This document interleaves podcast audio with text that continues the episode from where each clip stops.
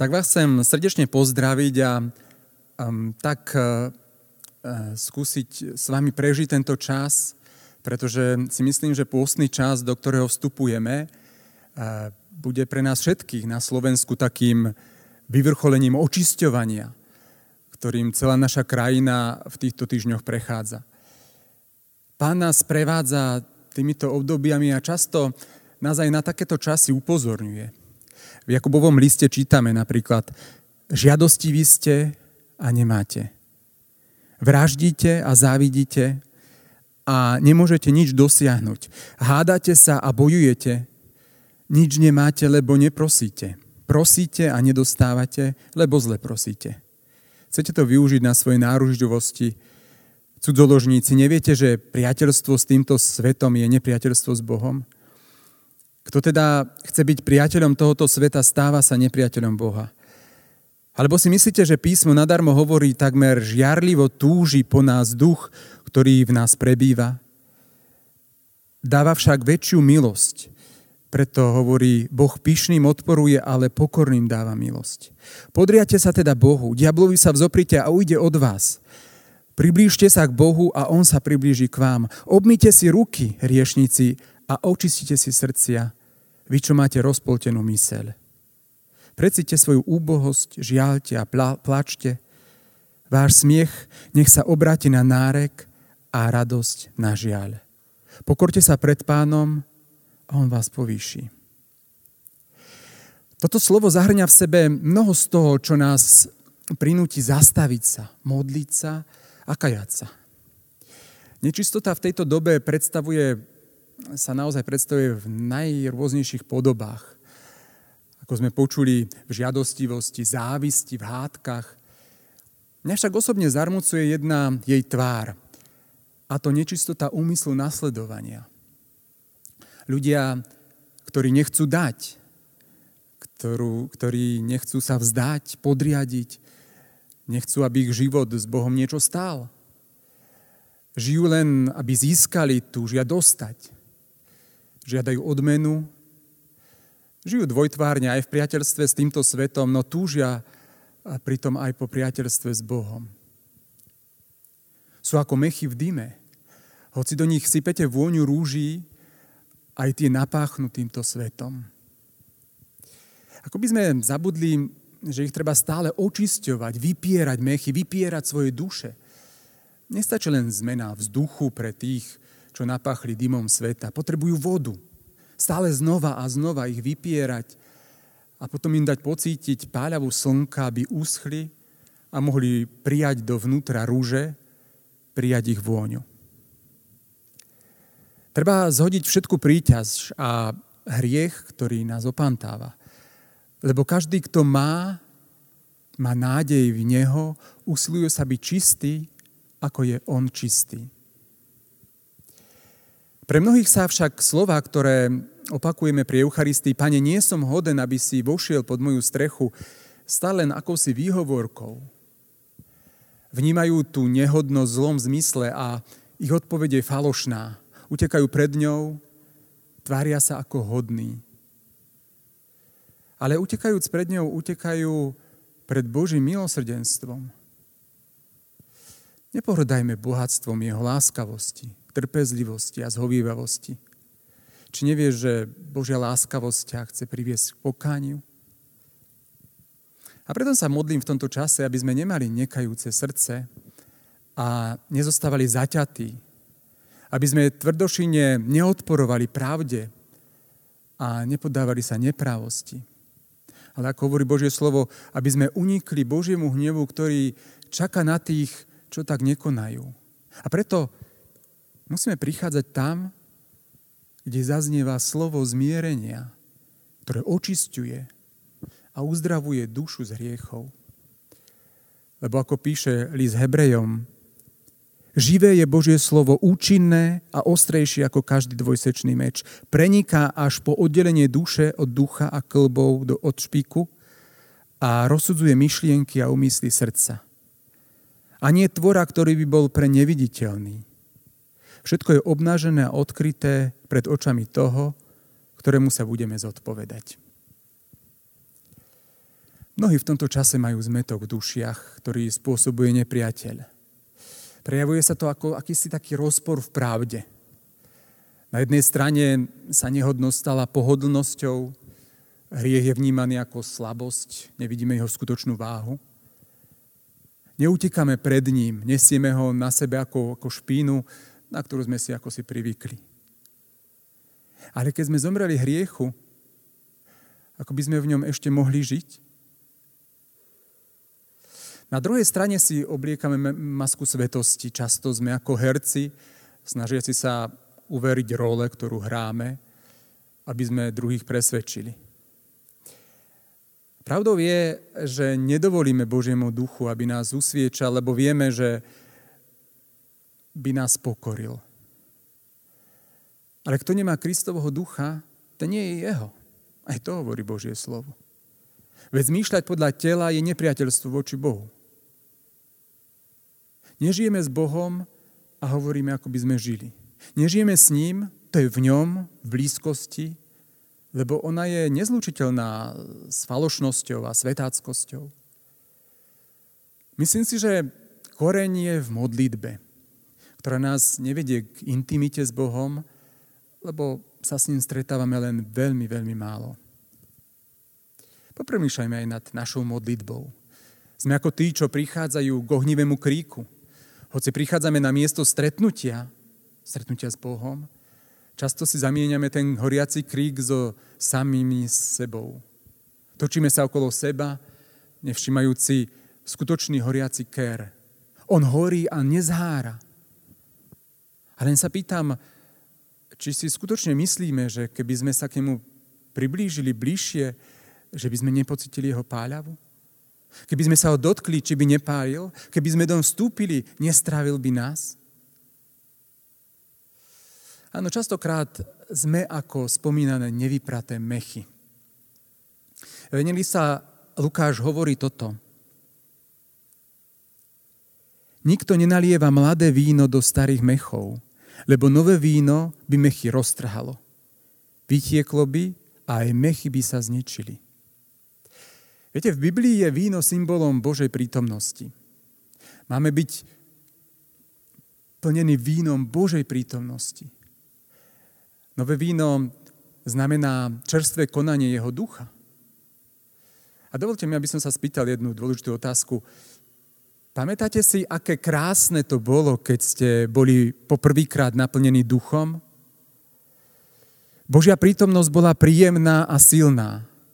Za každým keď ste sa modlili, sa jeho prítomnosť okamžite prejavila a vy ste po celý deň vnímali jeho blízkosť.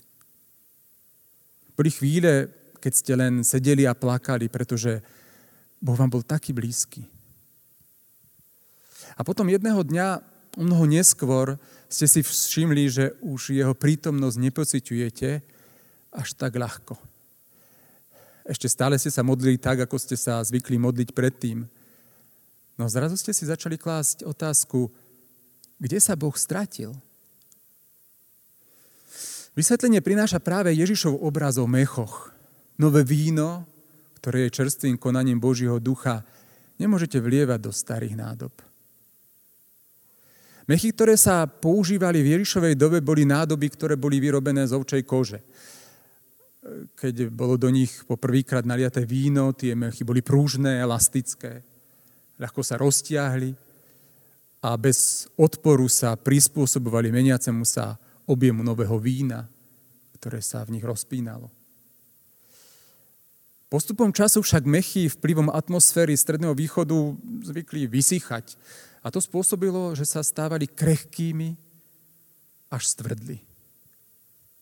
Ak sa z takéhoto mecha víno vylialo a následne bolo do neho naliaté nové víno, mech nedokázal zvládnuť ani váhu nového vína, ani proces kvasenia vína, pretože už stvrdol, skrehol a veľmi ľahko zvykol popraskať alebo sa roztrhnúť. Tento problém v tých dobách riešili tak, že staré mechy sa namáčali na niekoľko dní vo vode a potom sa potierali olívovým olejom.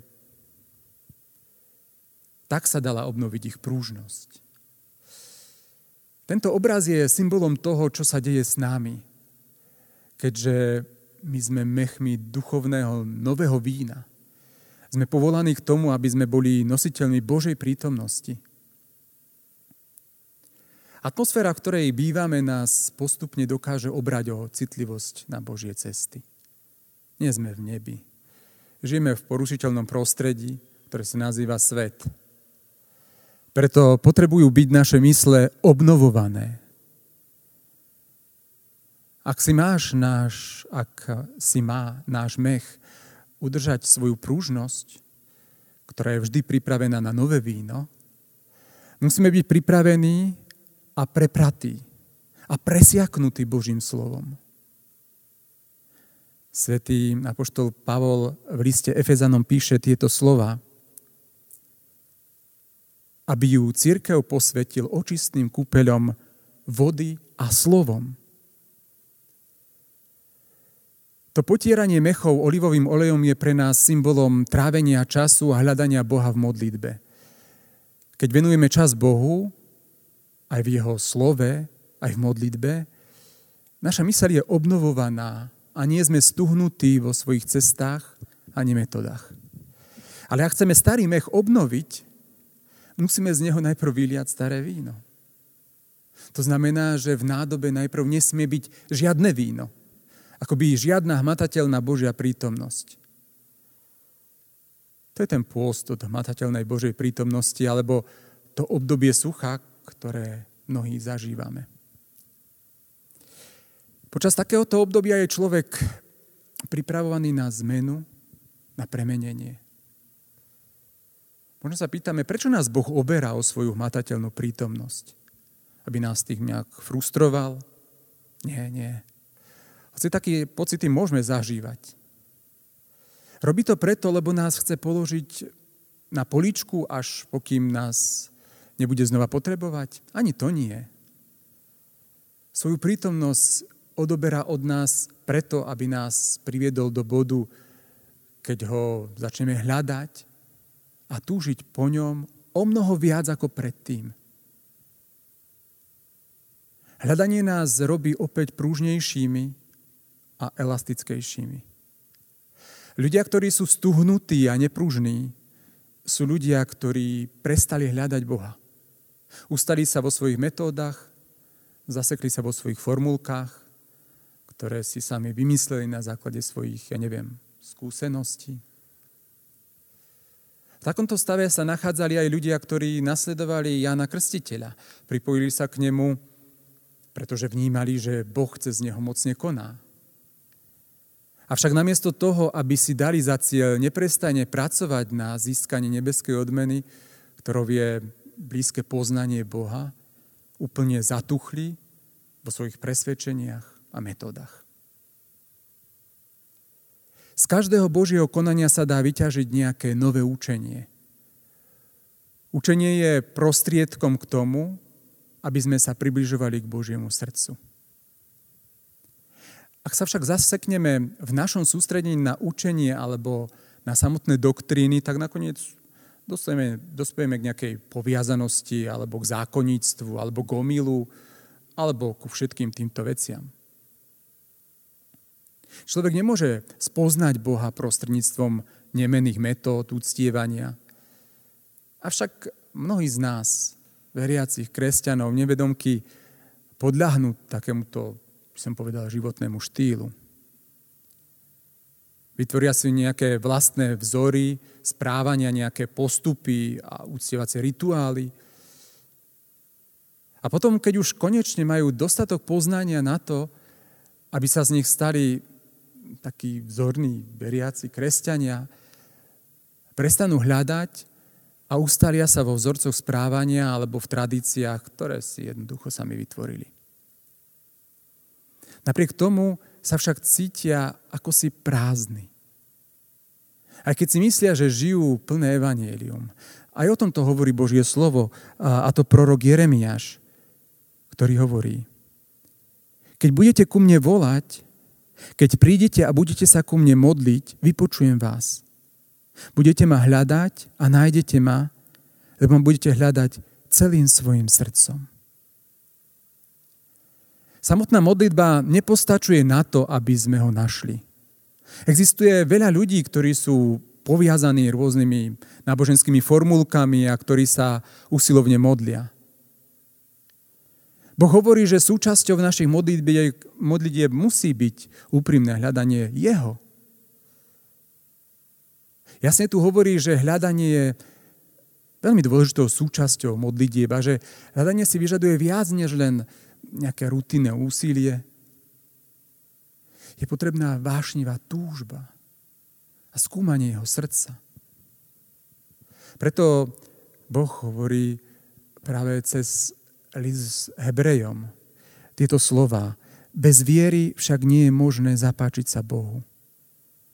Veď kto pristupuje k Bohu, musí veriť, že Boh je a že odmenuje tých, čo ho hľadajú. A pozrime sa aj znova na to, čo hovorí Ježiš. Ani nikto nenalieva mladé víno do starých mechov, lebo nové víno by mechy roztrhalo. Bytie, kloby a aj mechy by sa zničili. Mladé víno treba nalievať do nových mechov.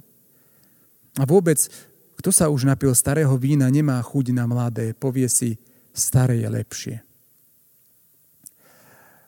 Nikto, kto si zvykol na staré víno, sa nebude hneď dožadovať nového vína. Kľúčovým slovkom je slovo hneď, pretože sme ľudské bytosti, ktoré majú svoje návyky a zvyklosti.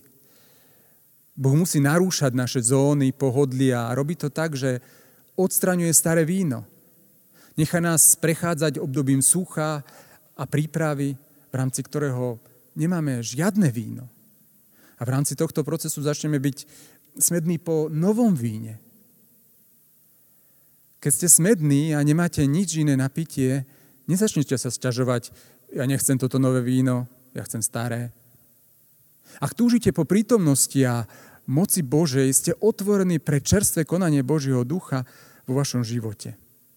Ste ako Dávid, ktorý počas svojho e, púštneho obdobia napísal tieto slova. Bože, Ty si môj Boh, už od úsvitu sa vyniem k Tebe. Za tebou práhne moja duša, po tebe túži moje telo ako vyschnutá pustá zem bez vody, tak ťa túžim uzrieť vo svetini, kým neuvidím tvoju moc a slávu. Štýl, ktorým Ježiš ohlasuje Božie kráľovstvo, je založený na zákone slobody, ktorý dovoluje takým novým spôsobom vstupovať do jeho blízkosti. Tento štýl má farbu a vôňu nového vína, ktoré však môže roztráť staré mechy. Obraz jasne ukazuje, že je potrebné, aby naše vychodené duchovné formy, chodníčky stále získavali na pružnosti. Bez potrebnej pružnosti nie je žiadna náboženská forma, môžem povedať akokoľvek úctihodná, schopná zniesť napätie života, ani odpovedať na výzvy doby. Preto toto podobenstvo, ktoré pán Ježiš použil, je rovnako jednoduché, ako aj náročné. Dobré víno a mladé víno sa stáva symbolom Ježišovej prítomnosti, jeho konania, učenia, ktoré nemôžu udržať staré mechy starých náboženských schém. Lebo tie nie sú schopné otvoriť sa novým prísľubeniam. Keď hovorí evangelista Lukáš o starom víne, ktoré je dobré, celkom iste si myslím tým mieni lipnutie farizejov a zákonníkov ku skostatneným formám e, z minulosti. Ale možno to nie je všetko. Aj my sami musíme počítať s tým, že máme sklony neotvárať sa novosti Evanília úplne. Na jednej strane tu číha už spomínané nebezpečenstvo svetackého spôsobu života, na druhej strane sa vieme uzatvoriť do vlastných istot a zvykov na svojej duchovnej ceste.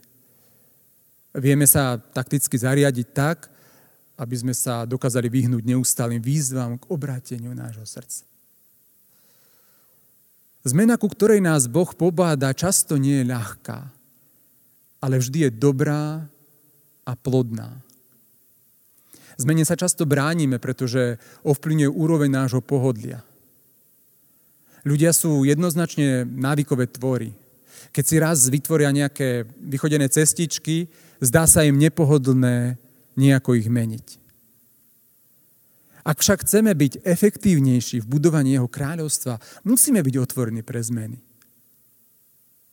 Ak sme vyrastali vo veriacej rodine, naše ja neviem, zvyklosti, metódy a tradície boli formované v detskom období a siahu niekde hlboko. Samozrejme, nie všetky tradície sú nesprávne. Keď čak ľudia na všetko reagujú iba z tradície a nie zo srdca, prejavy viery sa pre nich môžu stať bezduchou rutinou. Táto rutina sa pre nich môže stať dokonca náboženskou pevnosťou, Človek, ktorý sa vracia k náboženskosti, je človek, ktorý síce má vonkajšiu podobu zbožnosti a pevne sa drží toho, čo Boh kedysi robil, no zároveň sa bráni tomu, čo Boh robí v súčasnosti. Fariza i ostatní náboženskí vodcovia za čias Ježiša boli vzorom takéhoto správania. Chválili sa tým, že sú, ja neviem, Abrahamové deti, synovia zmluvy a Mojžišovi učeníci. Pevne sa držiac z toho, čo Boh robil kedysi. Všimnime si sa však, že zároveň vzdorovali Božiemu synovi, ktorý stal medzi nimi. Horlivo sa zastávali svojich tradícií a spôsobov uctievania a preto sa nedokázali vysporiadať s príchodom Ježiša, ktorý spochybňoval všetky oblasti ich pohodlia a akejsi stability. Ježiš veľmi jasne oznámil, že Boh sa nebude prispôsobovať ich oklieštením predstavám. Oni sa budú musieť prispôsobiť tým jeho. Oni sa však tejto zmene postavili na odpor a držali sa radšej svojich tradícií. Viete, človek, ktorý je čisto náboženský, bude plodiť taký, by som povedal, elitársky postoj. Postoj, ktorý hovorí, Boh koná iba skrze nás a v rámci našich nastavení. A tento postoj potom povedie predsudkom, nakoniec k nenávisti a zrade. Presne to sa udialo aj za Ježišových čias a opätovne sa dialo v priebehu dejín cirkvy. Ak sa máme zmeniť a prechádzať akousi základnou premenou, hlbokou premenou od jednej úrovne viery a slávy k tej ďalšej, musíme byť ochotní opustiť našu zónu pohodlia, a vydať sa na cestu, po ktorej nás vedie Boží duch. Slova pána Ježiša nám pomáhajú vnímať novosť, ktorá si žiada nielen prijatie, ale aj rozlišovanie. Pretože aj nové víno sa musí nechať dôjsť, nechá sa vydýchať, aby patrične dozrelo a dalo sa potom piť a zdieľať. Všetkým vám prajem, aby ste tento čas prežili s takouto otvorenosťou, aby ste sa nebáli nechať vypierať mechy svojej duše. Aby ste sa nebáli otvoriť tomu, čo Boh koná v tejto chvíli, v tomto čase. Myslím si, že tento čas pripravil práve On pre nás. Pretože je príležitosťou na zmenu. Ďakujem vám všetkým a majte sa dobre.